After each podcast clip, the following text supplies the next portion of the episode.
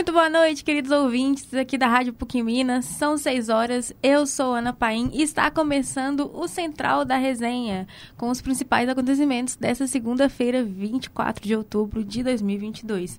E lembrando a vocês para nos seguirem lá no Instagram, arroba Central da Resenha. Aqui no São Gabriel marcam 24 graus e vamos às notícias de hoje. Um homem foi preso por tentativa de feminicídio no no Barreiro. E quem vai trazer essas informações é Pedro dos Santos. Boa noite, Pedro. Pois é, boa noite, Ana. Boa noite à nossa audiência aqui no Central da Resenha. E é isso, a Polícia Civil pediu à Justiça a prisão preventiva de um homem de 40 anos suspeito de agredir a companheira da mesma idade na tarde do último sábado. E esse caso aconteceu no meio de uma rua no bairro Milionários, região do Barreiro, aqui em BH. Segundo a PM, a vítima foi levada com traumatismo craniano para o Hospital João 23, depois de ter sido agredida com socos, chutes e, além de ter sido golpeada com um mata-leão pelo homem com quem se relacionava há 13 anos. Vídeos que foram gravados por testemunhas mostram parte das agressões e flagram o momento no qual o autor arrasta a vítima para dentro do carro. E militares em patrulhamento foram abordados por testemunhas, né, que disseram que a mulher estava no chão, é, ferida no chão da calçada, e então indicaram a direção de fuga do suspeito. De acordo com a PM, quando localizado, o homem dirigia em marcha ré, desobedeceu a ordem de parada é, no momento em que os militares efetuaram um disparo de arma de fogo contra o pneu do carro. O motorista, que apresentava olhos vermelhos e falas desconexas, se rendeu e admitiu ter usado cocaína.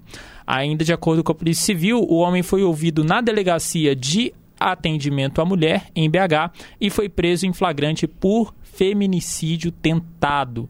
Pois é, mais um caso de tentativa de feminicídio ou de feminicídio consumado que a gente dá aqui no Central da Resenha e a gente não vai parar de, de trazer isso enquanto a, a, a situação não tivesse solucionada, né, Ana? Então, já volto para você. É, é uma situação que chega, sabe, de falar, é, é extremamente cansativo. É cansativo até para nós, né? Tem essa esse sentimento de impunidade que a gente vê todos, toda semana, sempre a mesma coisa e nunca tem nunca tem um desfecho. Eu acho que é a quarta semana seguida que a gente tem, a, a gente noticia pelo menos uma vez ontem. E contando. Um, exatamente, e contando, não para. Teve semana passada a gente noticiou dois na mesma, tipo assim, um seguido do outro. Tipo assim, um foi na segunda, outro na terça. Então, é, é, totalmente desgastante pra gente, porque é o que você falou, a gente não vê nada acontecendo. A gente só noticia, tipo assim, e você vai olhar, nada acontece com os caras. Então é foda. Pois é, muito triste. E um homem foi arrastado por uma enxurrada após a prótese ficar presa no barro. Conta um pouco mais pra gente sobre isso, Pedro. É isso, Ana. O Corpo de Bombeiros resgatou na manhã de ontem um, um homem de 44 anos que ficou preso por cerca de 14 horas dentro de uma galeria pluvial na Estrada Velha dos Marques, é, em Viçosa, na Zona da Mata, bela cidade de Viçosa. É, militares foram acionados por moradores que ouviram os gritos de socorro da vítima é, na manhã de ontem. O homem estava a cerca de 3 metros de distância para dentro de uma manilha da galeria utilizada para escoamento de água da rua. De acordo com os bombeiros, o homem ainda relatou que chovia muito enquanto ele andava pela rua na noite anterior, né, na noite de sábado, e ele acabou perdendo um, é, prendendo, melhor dizendo, um dos pés no barro. Pelo fato de utilizar uma prótese na outra perna, a vítima acabou se desequilibrando e caiu na galeria e foi arrastado pela enxurrada para dentro dessa manilha. Depois do resgate, o homem foi levado para o Hospital São João Batista. Pois é, né, o Ana, a gente estava comentando aqui em off sobre a questão das chuvas, né, que que tá chovendo horrores aqui em BH e isso é uma coisa que se que se expande para todo o estado, né? Essa época já de já a gente já está dando aqui no Central da Resenha já desde o início do mês que vai chegando outubro, novembro, dezembro, começa é, esse caos com as chuvas e graças a Deus que não aconteceu nada com ele, mas é uma situação realmente é, muito complicada para esse homem e a gente deseja pronta recuperação a ele. Com certeza, Pedro. É, eu imagino ali o desespero dele naquele momento, né? Pois é, tipo assim, ainda mais considerando, né, lembrando a situação dele, né? Ele não tinha, ele já estava com uma prótese, Sim. né? E aí a prótese dele fica presa no barro e ele não tem muito para onde correr, é arrastado por enxurrada.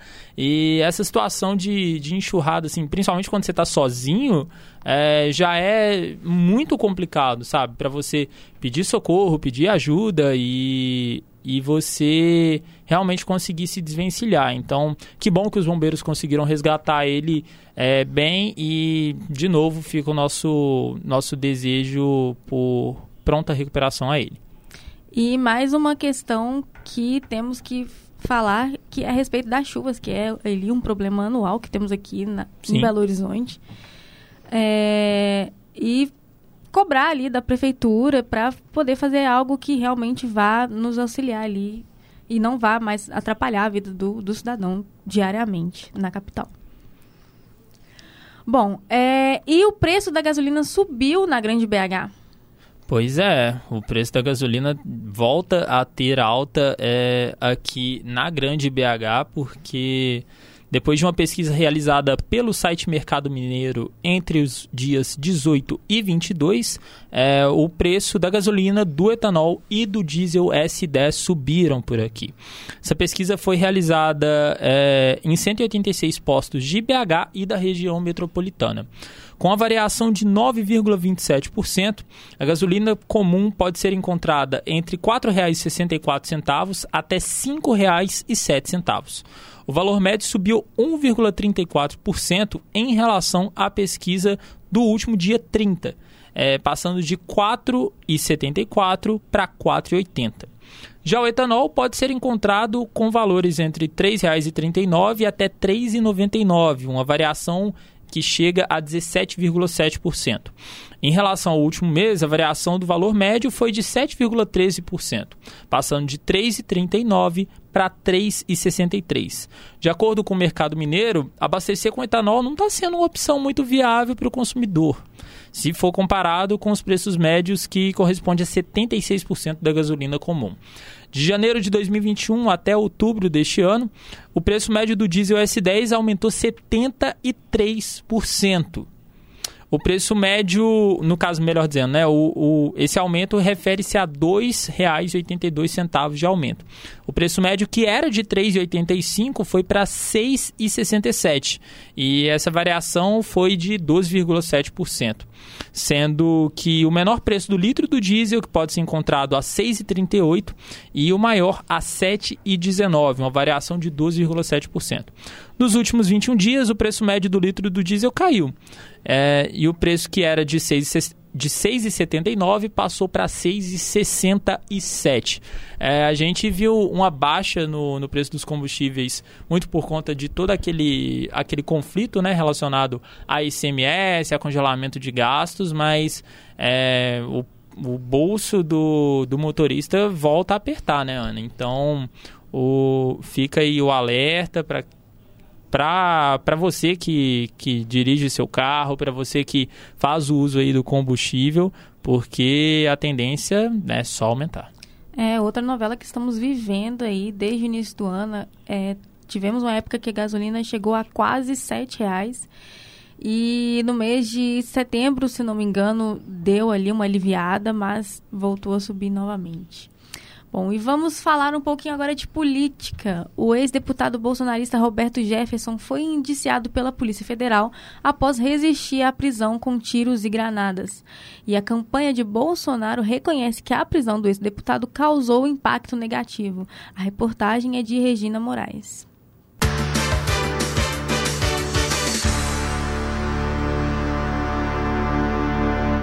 Conforme o site de notícias G1, o ex-deputado federal Roberto Jefferson, do PTB, foi indiciado pela Polícia Federal e deverá responder por quádrupla tentativa de homicídio. Este indiciamento é referente aos dois agentes que foram feridos com estilhaços durante cumprimento de mandado de prisão e outros dois que estavam numa viatura que não chegaram a ser atingidos.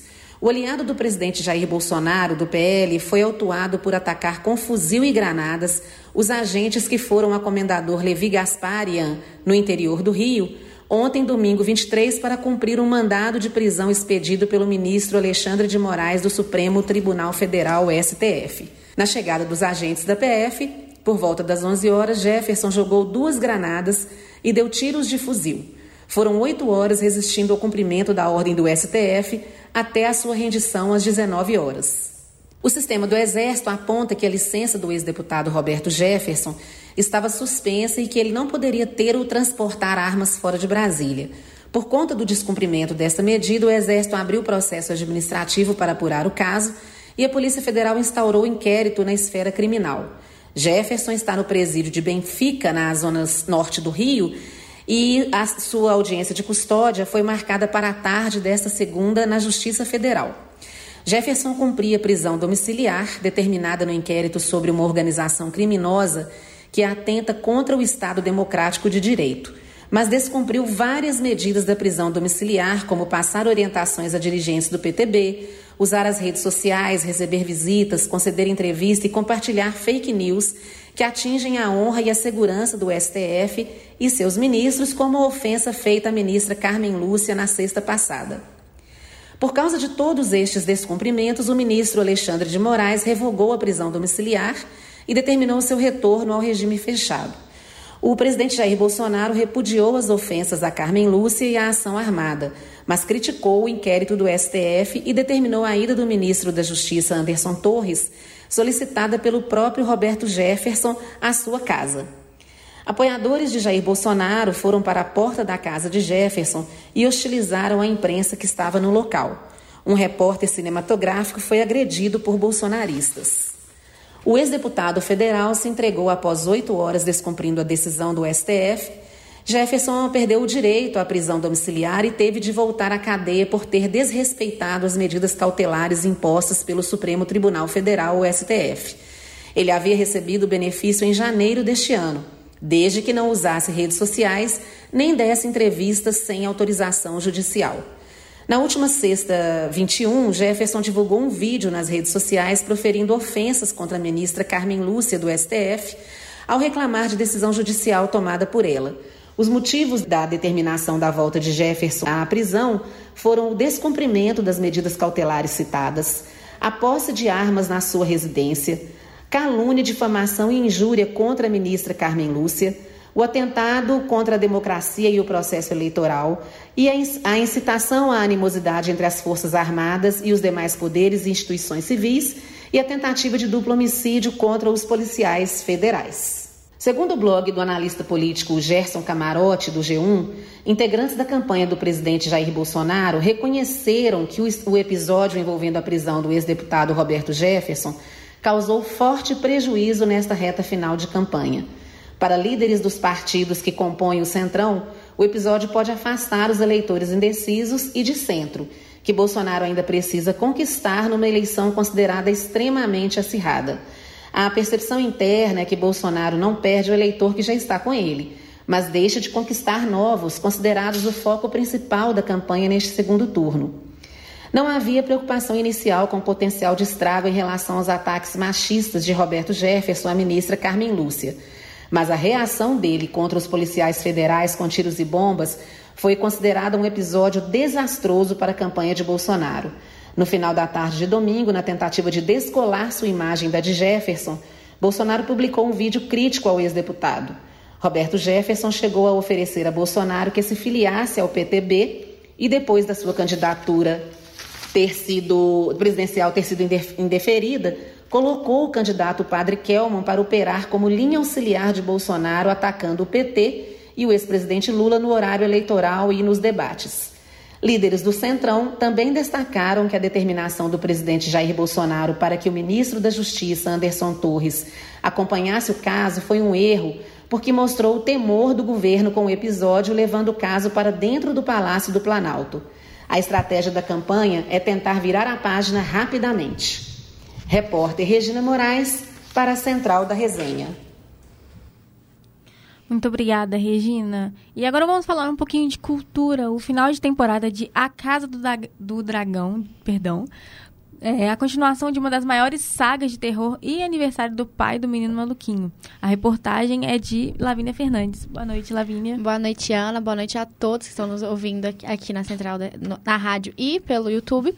É, a série que teve início em agosto finalizou ontem sua primeira temporada, né? A Casa do Dragão, que, é, que é uma série baseada no livro Fogo e Sangue, do George Martin, que, que conta a história dos Targaryens, né? Antes da, da do, da, do tempo que passa Game of Thrones. É, foi uma série que todo mundo, depois que acabou Game of Thrones, estava esperando uma continuação. Queria a continuação dos livros, né? Porque muita gente não gostou do final, mas ganhou uma série. E todo mundo estava super esperançoso. E a série acabou. O último episódio é, acabou sendo vazado no sábado. E, e acabou que é, foi um problema da HBO com outros parceiros é, fora da Europa. Eles acabaram vazando não sei como rolou, acho muito estranho ter vazado dessa forma. E mesmo assim foi um grande sucesso o episódio. É, é, a dinâmica de postagem dos episódios acontece da mesma, da mesma forma que era com Game of Thrones, né? É todo domingo, 10 horas da noite. Antes era só, na, só no canal fechado e agora também tem na HBO Max, no, no programa de streaming. E teve recorde de, tipo assim, de pontos, tanto, é, tanto na televisão quanto é, simultâneos na hora que o episódio lançou. É, a, o episódio A Rainha Preta foi incrível, foi super aclamado pelas críticas. A temporada em si foi numa crescente muito boa. Eles ficaram muito felizes com o jeito que terminou. E os fãs estão super ansiosos pela segunda temporada, porque teve todo. Eu não vou dar spoiler, né? Porque...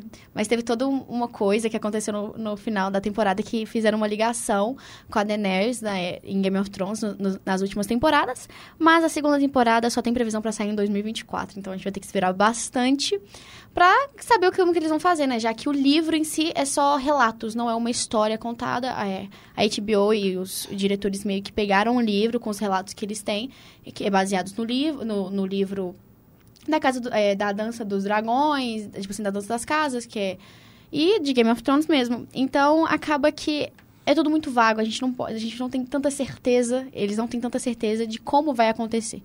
Mas agora nos resta esperar, como sempre esperamos é, por Game of Thrones.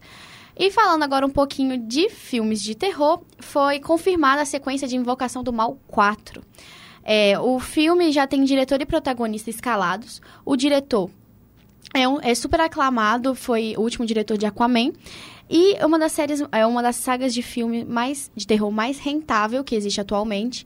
Então, é, os fãs até estranharam a demora pela, pela confirmação do 4, mas é, saiu esse último sábado e eles estão muito animados pela como é, tem os spoilers, né, de como tipo assim as ideias de como vai ser é, continuada a saga. Então não tem como parar uma saga tão rentável se ainda tem história para contar, né? Eu só não vou assistir, então isso eu deixo com vocês.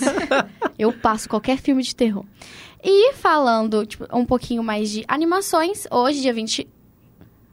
Hoje, dia 24, é aniversário do Ziraldo. Ele está completando 90, é, 90 anos e muito tempo, né, gente? Que tá aí, tipo, acho que todo mundo aqui viu o desenho dele, via as animações quando criança. Aí, tipo assim, eu sou a mais nova do que eu vi, então... É, o criador, ele é criador de diversos personagens, como Turma do Pererê, Jeremias, o bom e o mais famoso, o Menino Maluquinho. É, o Menino Maluquinho, o Ziraldo encanta e leva alegria para os brasileiros há mais de 50 anos. A Central da Resenha e o menino que tinha o olho maior que a barriga, fogo no rabo e vento nos pés lhe desejam um ótimo novo ciclo da vida. E uma, uma notícia bem triste, o ator Leslie Jordan, é, conhecido pelos seus papéis em American é, Horror Story e Will e Grace, faleceu hoje, aos 67 anos, após um, é, um acidente de carro. É bem triste terminar assim, mas ele marcou muito, né, a, as, é, os fãs da série. E ele tinha papéis incríveis, então espero que ele descanse em paz. É isso, Ana. Muito obrigada, Lavínia. É, bom, nós temos a informação agora de que saiu a pesquisa IPEC, não é mesmo, Pedro? Pois é, breaking news aqui, saiu, saiu a pesquisa IPEC é, de segundo turno, né? Faltando aí seis dias para o segundo turno das eleições. E o Lula mantém os sete pontos de vantagem sobre Jair Bolsonaro. Né? Então temos aí 50% dos votos totais para o candidato do PT contra 43% do candidato do PL. Já nos votos válidos, né, desconsiderando brancos, nulos, abstenções e afins, é, Lula tem 54% ante 46% de Bolsonaro. É, então essa pesquisa que foi, né, já é, foi, foi divulgada aí agora há pouco, há 10, 12 minutos atrás.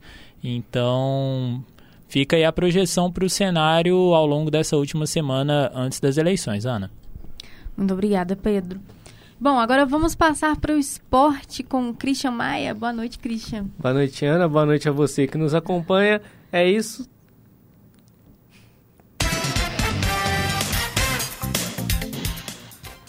estagiário esqueceu da vinheta, mas vamos lá. Boa noite, Ana. Boa noite, Lavínia. Boa noite, Pedrão. Boa noite a você que nos acompanha. É isso aí, vamos correr com a notícia do esporte, porque o nosso tempo está acabando. E falando em corrida, o Max Verstappen, queridíssimo da nossa querida Lavínia Fernandes, venceu mais uma, mais um GP. É, ele venceu a 19 etapa da, da Fórmula 1 de 2022 e se sagrou. Ele já tinha sido campeão, né? Ele só distanciou aí ainda mais do segundo colocado e ele conseguiu é, um feito igualar um feito histórico de Michael Schumacher e de Sebastian Vettel como os pilotos que venceram mais corridas em uma mesma temporada, né? Não, Lavínia? Exatamente. Um outro feito que ele fez foi ele é agora ele tem 33 vitórias na na sua carreira e, o, e ele, ele passou Prost, eu acho, se não me engano. Acho que pode ser uma informação errada. Acho que o Pedro tem mais, razão, mais certeza do que eu nessa. E aí, calma aí, agora, agora a gente tem que aparecer, mas só confirmando, na verdade, ele segue atrás do Prost. É, ele está em sexto como o maior vencedor é, de corridas da Fórmula 1. E ele está atrás de Schumacher, Schumacher, Senna, Prost Vettel Hamilton, e Hamilton. Então. Eu acho que ele e o Prost estão empatados com 33 vitórias. Acho que é uma coisa assim. Tanto Isso. que é, se, ele, se ele ganhar a próxima, né? Que é o de, do GP do México, que é esse final de semana, ele vai passar e o próximo se, é, aí ele é, bateu o número de vitórias é o, o Senna. É, a corrida foi, foi meio que esperada, né? Ele, ele conseguiu fez uma ótima largada. O Sainz deu uma bobeada tipo assim, horrorosa no Ferrarizou, começo. né? É, exatamente. Quando não é, não é, quando não é a equipe errando, é os pilotos. É, então ele deu uma rodada, saiu na primeira volta. Teve. O Hamilton conseguiu é, ter ali um embatezinho com o Verstappen trazendo alegrias do ano passado. Mas teve um acidente muito feio do Alonso com o Esteban Ocon, que eles vão ser companheiros de equipe ano que vem, né? Com essa mudança do grid. E o Alonso conseguiu. É, com Stroll, isso, desculpa.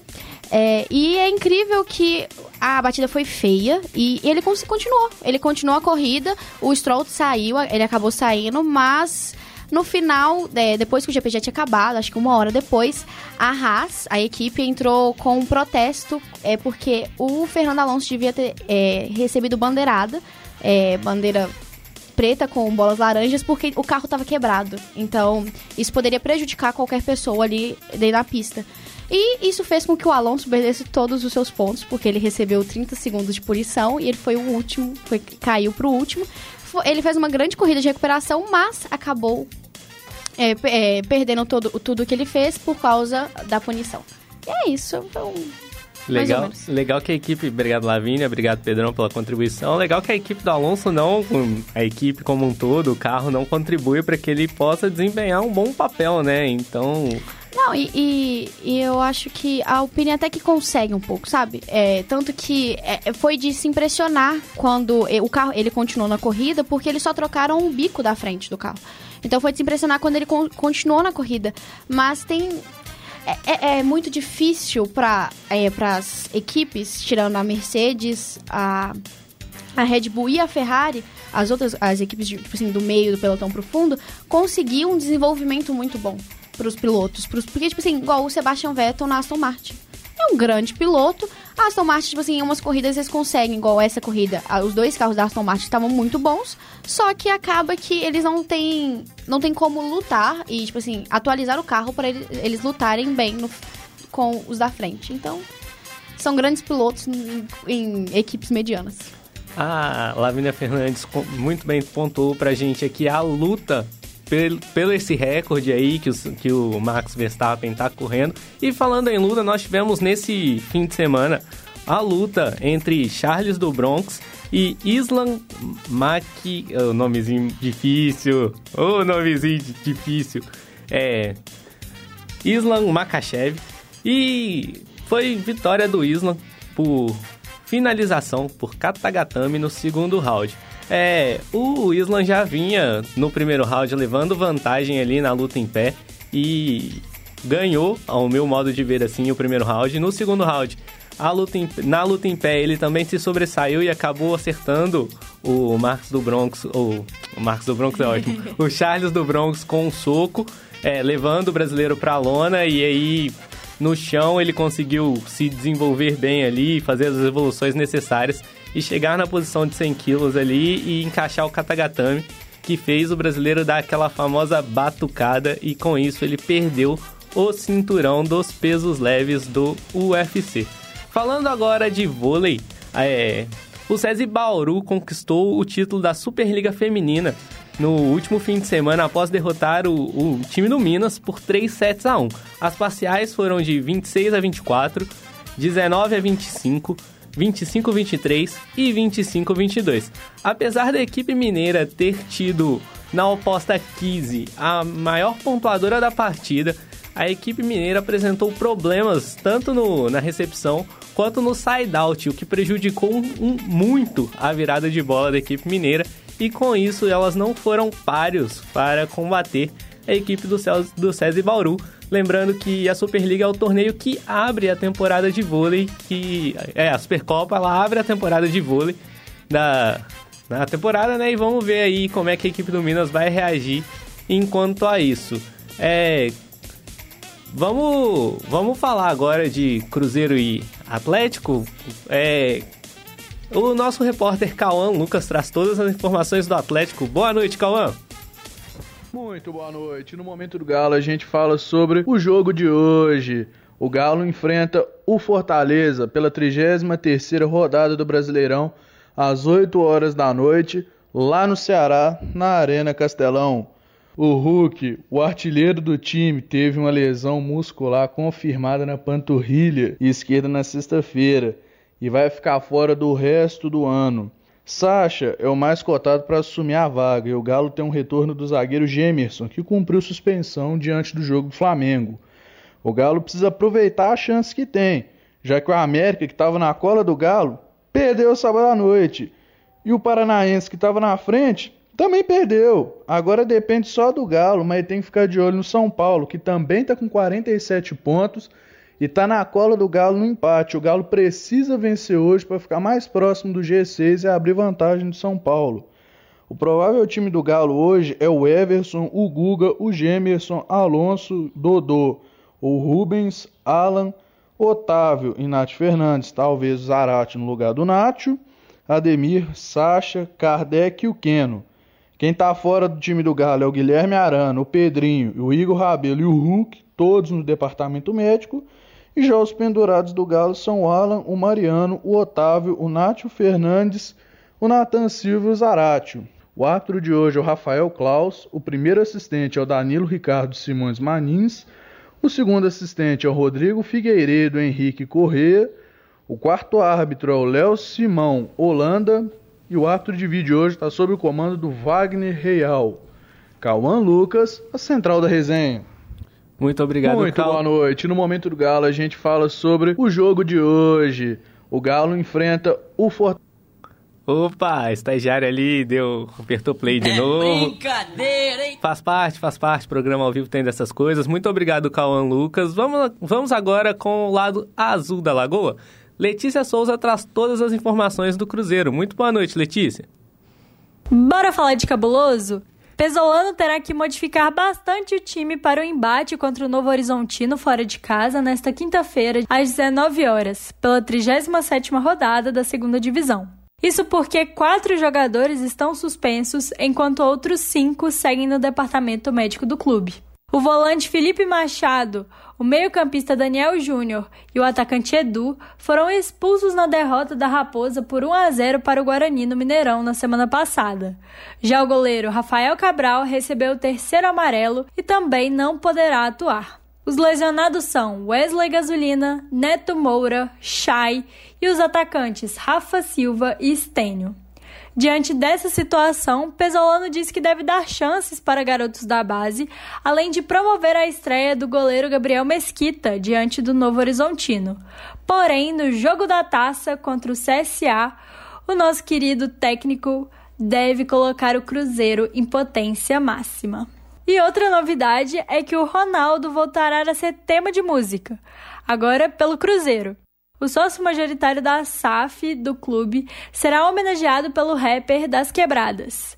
A canção Fenômeno será lançada nesta quarta-feira em Conselheiro Lafayette, durante Caravana do Cruzeiro, evento criado pelo clube para a aproximação com torcedores do interior de Minas. E o Ronaldo estará presente na cidade. Para a Central da Resenha, Letícia Souza. Muito obrigado, Letícia. E temos aí mais um sucesso, né? Fenomenal. Das quebradas é sinônimo de sucesso. E, Ana, essas foram todas as informações do esporte de hoje, tá? Muito obrigado. Muito obrigada, Christian. E essas foram as principais notícias da Central da Resenha de hoje. Muito obrigada a você, querido ouvinte. A apresentação foi comigo, Ana Paim, produção de Christian Maia, Regina Moraes, Pedro dos Santos, Letícia Souza, Cauã Lucas e Lavínia Fernandes. Trabalhos técnicos Pedro dos Santos e Rainer Meira, coordenação com Getúlio Nuremberg. A Central da Resenha fica por aqui e até amanhã.